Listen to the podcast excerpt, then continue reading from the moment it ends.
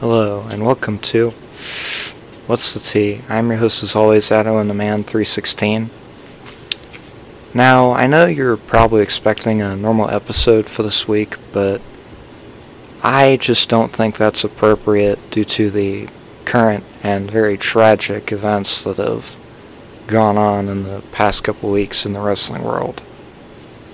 As unfortunately, last Thursday evening, Triple H received a phone call from Mike Rotunda, the father of Wyndham Rotunda, who we know very well as Bray Wyatt.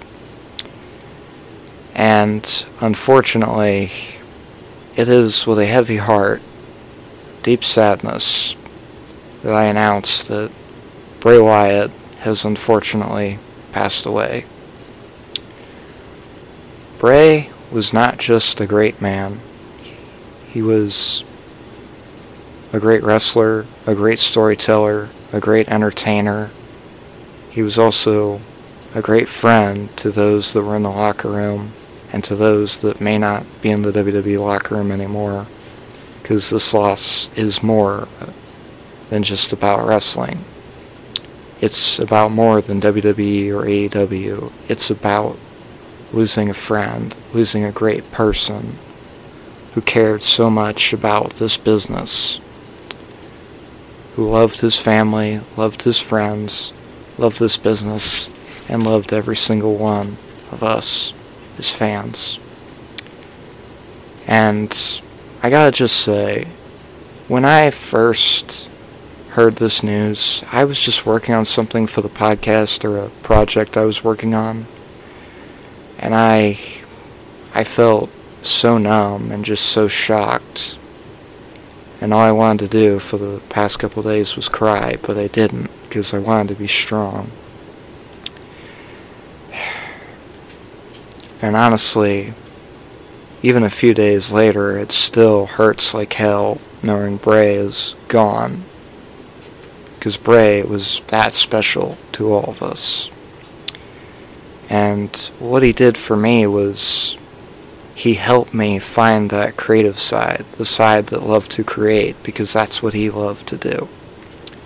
That's why I'm doing this podcast. That's why I like to write. And that's why I like to do other things. Because Bray inspired me to do those things. He also inspired me to be okay as a wrestling fan and to be happy with the things I like to do. And I know that we may never, that we will never see him again, but I just want to say, Bray, thank you so much for everything you've done for me, for everything you've done for pro wrestling, for everything you've done for everything, you know, because you were a great person. And I always wish that someday that I could have gotten to pick your mind for a few minutes because I know that have been probably one of the most interesting conversations of my entire life, and I really wish that you were still here with us. My thoughts and prayers and deepest condolences go out to his family and his friends. I'm also sending my love and good vibes to you because I know what it's like to go through this. It's not easy, it's very hard, and I really hope that you're just doing okay and that you're in a good place mentally, you know? Which is why, for this episode of the podcast, what I'd like to do is honor the life and career of Bray Wyatt, Barry Windham, because he was that special to all of us. And I just think it's the right thing to do and to help all of us heal because the thing is, yes, with time, wounds will heal with time, broken hearts will heal, but we're never going to see another Bray Wyatt promo. We'll never see another Bray Wyatt match. Like, speaking from experience, I watched the Pitch Black match between him and LA Knight at the Royal Rumble, and I didn't realize it'd be the last time I'd ever see Bray Wyatt wrestle a match. And now, sitting here, it just it blows me away because I remember watching the press conference after the Royal Rumble and watching Bray talk about it, watching him talk about what the Undertaker said to him on Raw is 30, and it's like, it's just so heartbreaking that that's really the last match that I'll ever see of Bray Wyatt, and uh, I'm sorry, I'm sorry, I'm really trying to do this, but it's it's hard. It just really stings that we'll never get to see him again, because he was such a great person, and he loved this business, he loved his family, he loved his friends. He loved every single one of the fans that supported him in his time of need. And I remember the promo that he cut a few, or it was either a month or two after he just came back at Extreme Rules, where he just really opened up about some personal things. And I thought that was great that he did that in front of the people that really love him and really care about him. And again, it really sucks that he's gone. And again, my heart goes out to his family because I know it's very difficult to lose a loved one. Which is why tonight, again, this is just a tribute to Bray Wyatt, to Barry Windham, the man he was, the entertainer he was, and just everything he meant to all of us which is why at this time, when you listen to the podcast, I'd like for you to take a moment of silence as we do a special 10 bell salute to honor the memory of Bray Wyatt.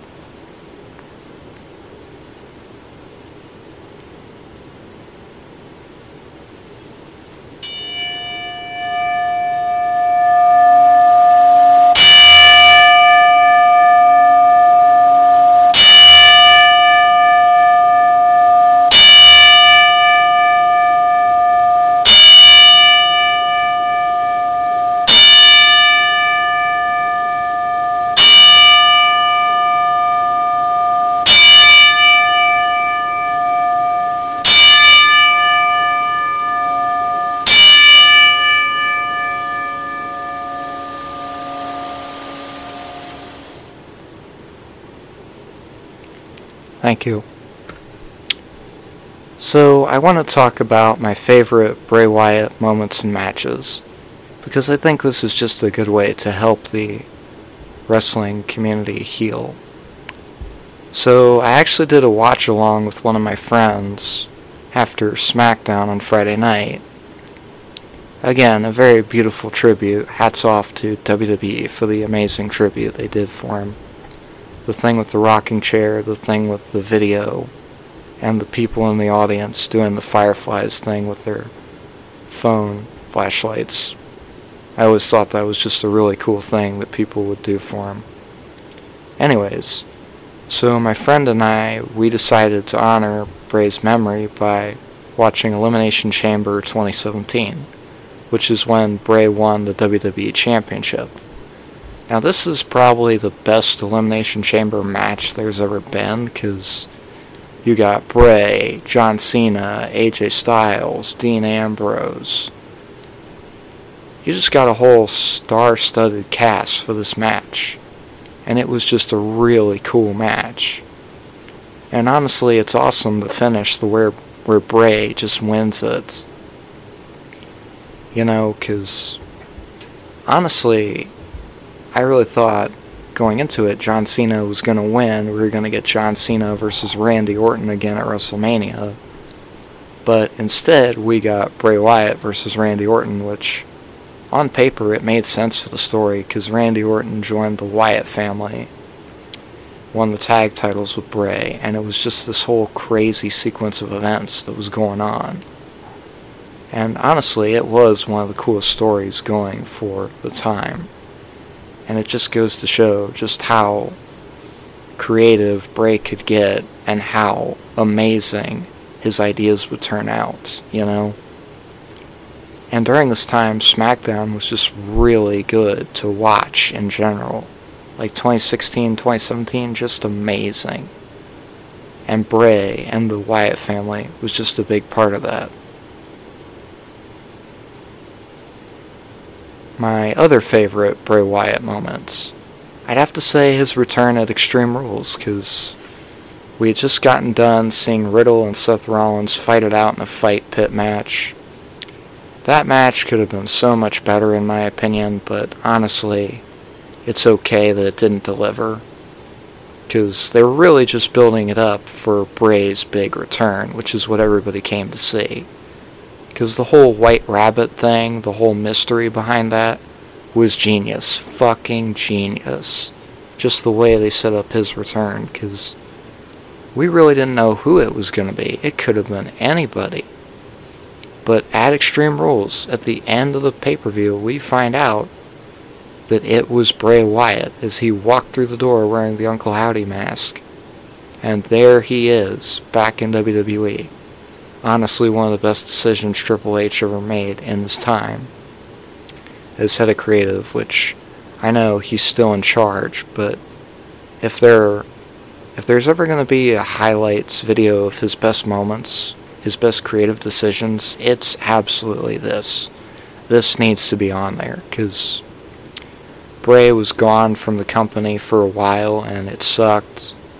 And when Triple H finally took over creative because of what was going on with Vince, he finally just went through some of the roster cuts that were made in the last couple years, and Bray was one of the names that came up. And they set this all up, and it's just amazing just how well it all came together, you know, like the build up for it. Because when he walked right out that door, people were on their feet. People had their phone flashlights on, waving them in the air like it's a rock and roll concert. It was just really cool to see that, you know. My other favorite Bray Wyatt moments. I'd have to say the fire oh uh, the Firefly Funhouse match with John Cena. Because we didn't know what was going to happen in that match. Because again, this was during the pandemic era. This was a pandemic WrestleMania at the PC. And they just put this so well. Or they just put this together so well, and that was just awesome. You know, because well, yes, it wasn't really a wrestling match, it was just a really cool story of just John Cena and Bray Wyatt's past. Like you have John Cena, the ruthless aggression thing, reenact with Kurt Angle, but it's just Bray Wyatt instead of Kurt Angle. You go through the history of the NWO, you go through the history of kind of the 80s style of wrestling, and you just go through all the history, including, I think there was a nod to WrestleMania 30 when John Cena faced Bray Wyatt there. And it was just really cool.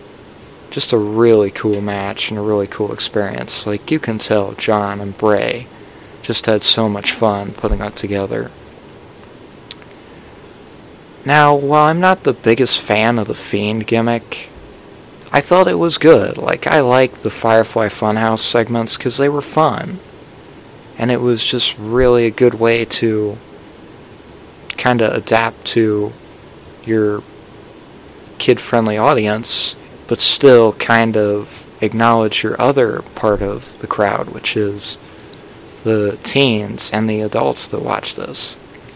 Because it could be either Bray doing the Muscle Man dance or just some really freaky stuff. Like, that was just the mind of Bray Wyatt, and that's why we all loved him. Because sometimes he'd creep us the hell out, and sometimes he'd touch our hearts and that was just what really made him very special to all of us. You know? And yeah, it's kind of a shame that the match with Randy Orton that he had at WrestleMania 33 turned out the way it did because I really thought that match was going to be a heck of a lot better because you've got Randy and Bray who have been working side by side for probably almost close to a year, and that was really cool to see as well. And then you have those two fight again during the pandemic era, where you've got Randy lighting Bray on fire and just basically burning the Fiend alive, and all of us going, was that actually Bray that was lit on fire, or was that something else? And it was, because Bray would re-emerge the following pay-per-view before WrestleMania, and then it'd just be announced Randy Orton versus Bray Wyatt at WrestleMania 37 in front of fans, which, again, still a creepy experience, but Randy Orton got the win, and it was kind of just the complete blow off of that entire story between Randy Orton and Bray Wyatt of just fighting old demons and such. Um, let's see. I did always wish that when they did Bray Wyatt versus Finn Balor, that they did it as the Demon King versus the Fiend, because I feel like that would have been a better draw instead of doing just the Fiend versus regular Finn Balor, because I'm not saying regular Finn Balor is bad. I like regular Finn Balor, but I feel like if you're going for the whole mystery and kind of battle between these two dark entities, you'd really want it to be the Fiend versus the Demon King. Because then you don't know who the better dark entity is. Is it the Fiend or is it the Demon King Finn Balor? Like, that would have been cool to see, you know? But again, we, we still got some good stuff out of that. And then, I gotta say this. Bray Wyatt versus Daniel Bryan at the 2020 Royal Rumble incredible match. The fucking strap match. Like, it couldn't have been written any better. Because you think that Daniel Bryan's going to overcome The Fiend, and there were moments in the match I really thought Daniel Bryan was going to win. But The Fiend was just this unbeatable monster that just continued to keep coming back and coming back. And just throwing it all at Daniel Bryan and Daniel Bryan's giving it everything he can to win this match, but he doesn't in the end. But it was just an incredible story those two told. And then I know this is kind of really unpopular, but kind of the Seth Rollins and Bray Wyatt build for Seth versus The Fiend Hell in a Cell. Now that match obviously sucked, but it was kind of interesting when you see Seth invading the Firefly Funhouse and just going right after Bray and lighting shit on fire. Like, that was just kind of cool. You know, because that's when you knew it was just really serious between those two. And honestly, I really thought that Bray should have never won the Universal title. Like, yeah, I get it. They wanted to put the title on The Fiend to just add to the whole unstoppable monster thing, but I just never really got it because, for one thing, Bray's style of match is not like others, like Seth, like Finn, like AJ Styles, or anyone else you want to throw in there. It's very slow paced, but it makes sense. Because there are moments where it does pick up, and it's just Bray telling a really good story, honestly. Like, I gotta just call it as it is right there. But honestly, my favorite version of Bray Wyatt was the original, because you had Bray, this demonic character with this twisted mind and all these creative ideas, sitting in this rocking chair, cutting a promo, talking to the audience, sometimes creeping the hell out of them, sometimes really getting deep down into their psyche, like just knowing that you've got the crowd in the palm of your hand going, what the hell is he going to do next? Like, that's what Bray was able to do, and that's why we loved him so much. And yeah, it's like I said, I was never really a big fan of The Fiend. I wasn't exactly against it. I thought it was cool at first because you got the Firefly Funhouse segments. There was just craziness. And it got even crazier when Alexa Bliss started to get involved with Bray as this demonic figure, as this. ah, how do I phrase this? I want to say tortured soul kind of angle. Because Alexa was doing her thing with Nikki Cross when they lost the tag titles. He just kind of wondered what was next for her. And Bray Wyatt, the Fiend, kind of offers her a proposition of join me, join the family, let me in, in that context, you know, like and I know a lot of people are not fans of the creepy Alexa gimmick, but I didn't think it was that bad, to be honest. I think it could have been better if there was a crowd. And we actually got glimpses of that during the Charlotte Flair feud for Extreme Rules in 2021. Like, she was still the twisted bliss, the demonic, always smiling, the come play with me kind of thing, or whatever the fuck they were going for with that. And honestly, I thought that was best showcased in the Charlotte Flair feud because there was still deep down that Alexa Bliss, the goddess angle where she's just telling people how it is and roasting the fuck out of people, which is probably my favorite version of Alexa Bliss. But again, we're talking about Bray Wyatt here.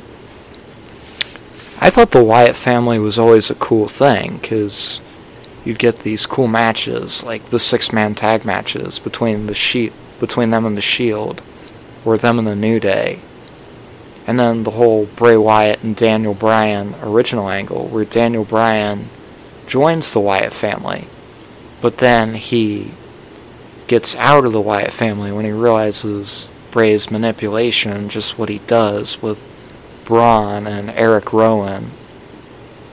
But I really thought this was pretty cool.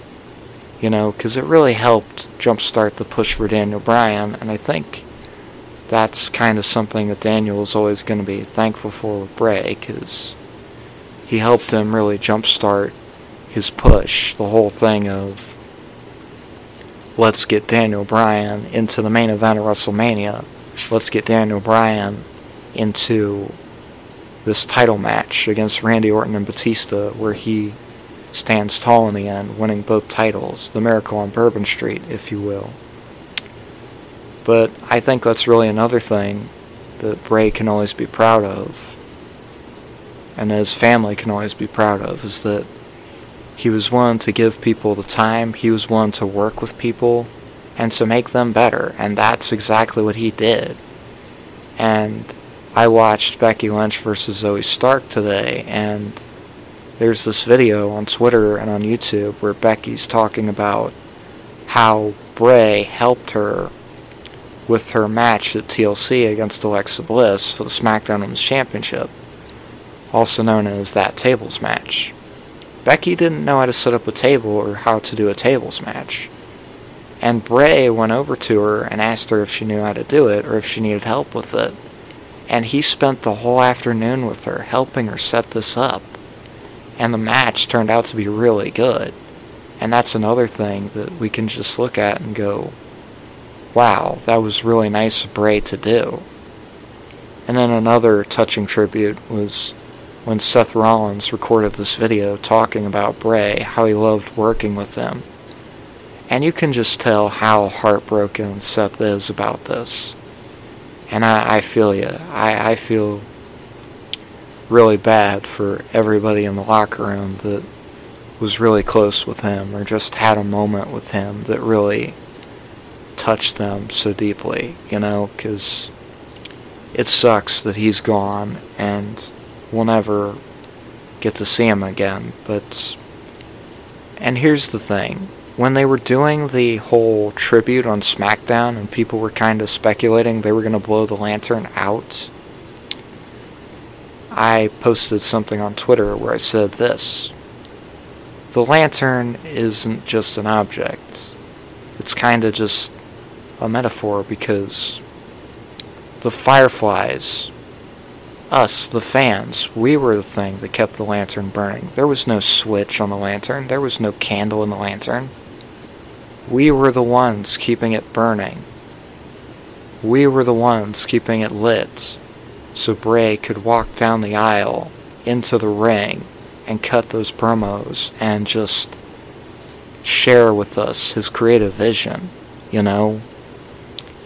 So, while Bray may be gone, that lantern will never be put out, because that is the love and the passion of all the fans that loved him and of all the fans that love pro wrestling. That's why they can never truly put the lantern out.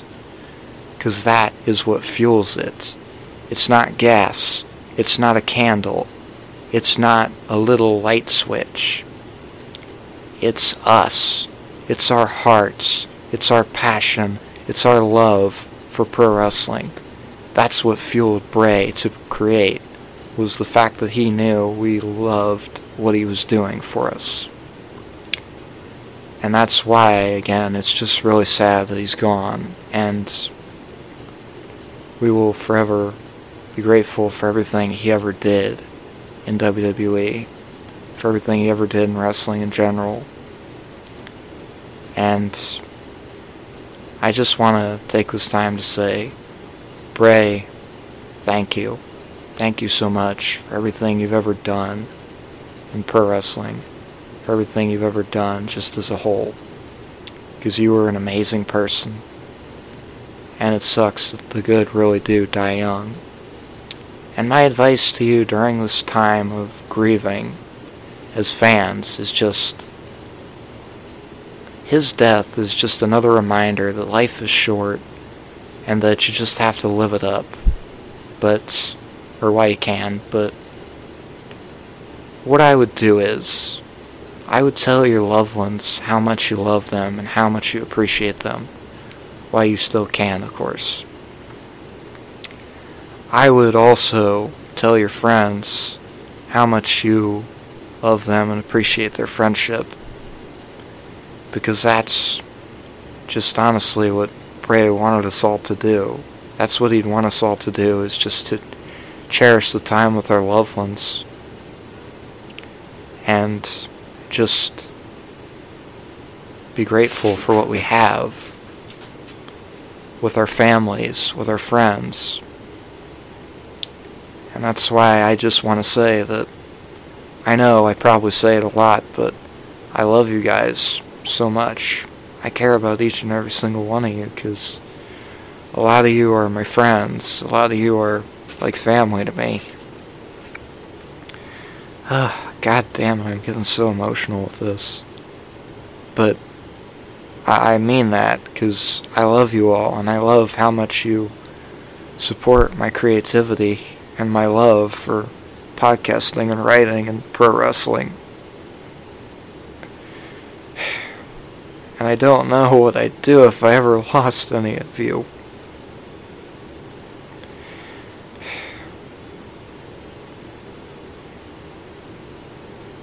I don't know what I'd honestly do if it wasn't for you guys.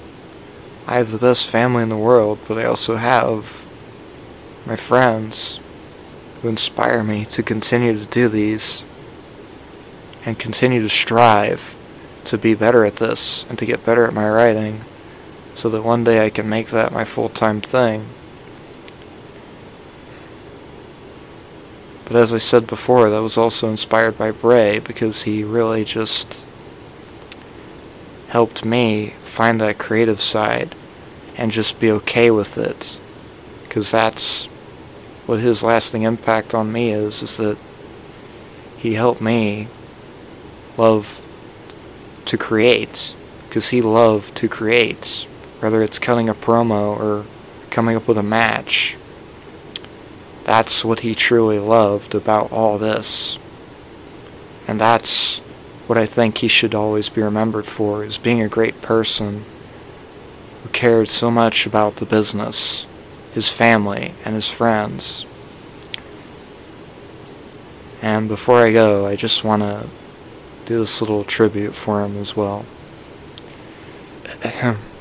He's got the whole world in his hands, he's got the whole wide world. In his hands, he's got the whole world. In his hands, he's got the whole world in his hands. Ugh. Well, thank you guys so much for joining me for this special tribute to the life and career of Bray Wyatt, Barry Windham.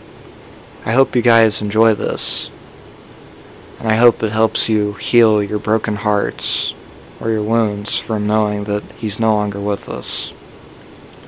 But as I said, I love you guys. Thank you so much for helping me continue to want to create these.